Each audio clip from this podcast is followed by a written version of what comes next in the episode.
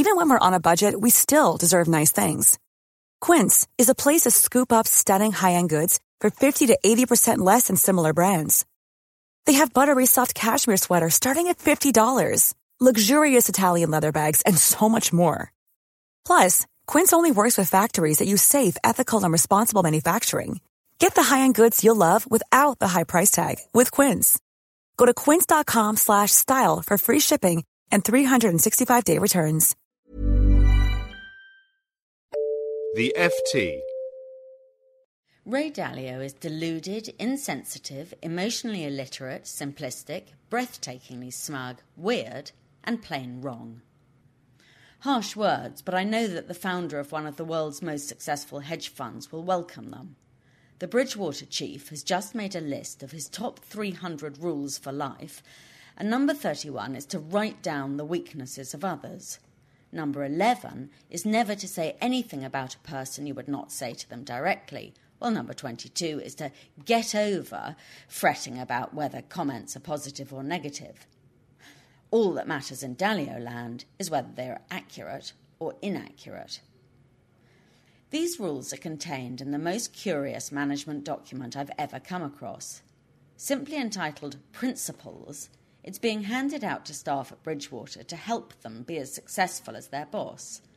It's also being passed gleefully from pillar to post on the internet. But this is no mere staff manual. In it, Mr. Dalio spends the first three chapters expounding on his general philosophy of life, which he says is a bit like skiing. So long as you do what the instructor tells you, all will go well. There's no ego in the exercise, he assures us. With increased usage, the principles will evolve from Ray's principles to our principles, and Ray will fade out of the picture. But for the time being, Ray is rather firmly in the picture, writing a work that in its ambition reminds me of Aristotle's Nicomachean Ethics. Both writers are pretty confident, and both believe in principles that are not a priori, but discovered by doing. The main difference is that the Greek philosopher had less of an appetite for words such as leverage and drill down than the modern hedge fund chief, and he avoided bogus equations such as pain plus reflection equals progress. Mr. Dalio's philosophy turns out to be a fanatical, fundamentalist version of the American dream. People get what they deserve in life, he states a comforting view when you have made a fortune of about $4 billion. He also thinks that how much money people have earned is a rough measure of how much they gave society what it wanted. Again, a reassuring thought for Ray, though if I were a teacher I might not agree.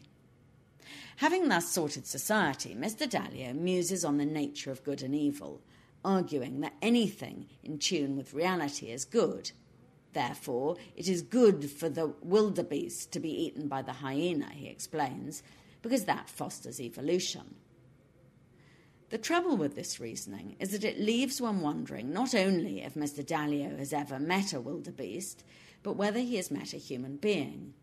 Most of the evolved humans I know hate being metaphorically ripped limb from limb by public criticism, just as the wildebeest surely hates it in reality. Equally, the evolved human loves things that are illegal in Ray's world. Talking behind people's backs, which he says is second worst thing to having your hand in the till, is vital in any organisation, both for recreational and diplomatic purposes. If Mr. Dalio thinks his underlings never bad mouth him behind his back, he's dangerously deluded. If only one could take out the philosophical crap trap from principles some of the rules might make refreshing reading. There is no wishy washy crud about talent and the power of we. Instead, in Mr. Dalio's world, you hire super bright people and manage them actively, which partly explains why his business is a success. Yet, just as I was feeling vaguely invigorated, I came upon a rule that tells managers to think of their underlings like baseball cards. This, more than any of the others, explains why Principles is such a dud. Ray might be a brilliant investor, but he's still a little boy in emotional terms. For grown ups, managing is not like collecting baseball cards. People cannot be swapped in playgrounds, graded exactly according to batting averages and errors. Instead, they are complicated mixtures of rationality, irrationality, emotion, ambition, laziness, goodness, and spite. As if fearing that Ray's world might be seen as lacking in human warmth, Principle 114 instructs managers to sincerely care about people who work for you. Try to be there for weddings, births, and funerals, he orders. This is the most chilling principle of all. I'm putting this on the record right now. Anyone who tells me I'm rubbish to my face and views me like a baseball card is not invited to my funeral. For more downloads, go to ft.com forward slash podcasts.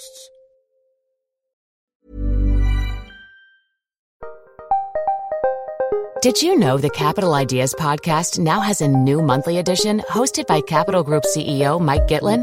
Through the words and experiences of investment professionals, you'll discover who was their best mentor, what's a mistake they made that changed their approach, and how do they find their next great idea. Subscribe wherever you get your podcasts. Published by American Funds Distributors, Inc.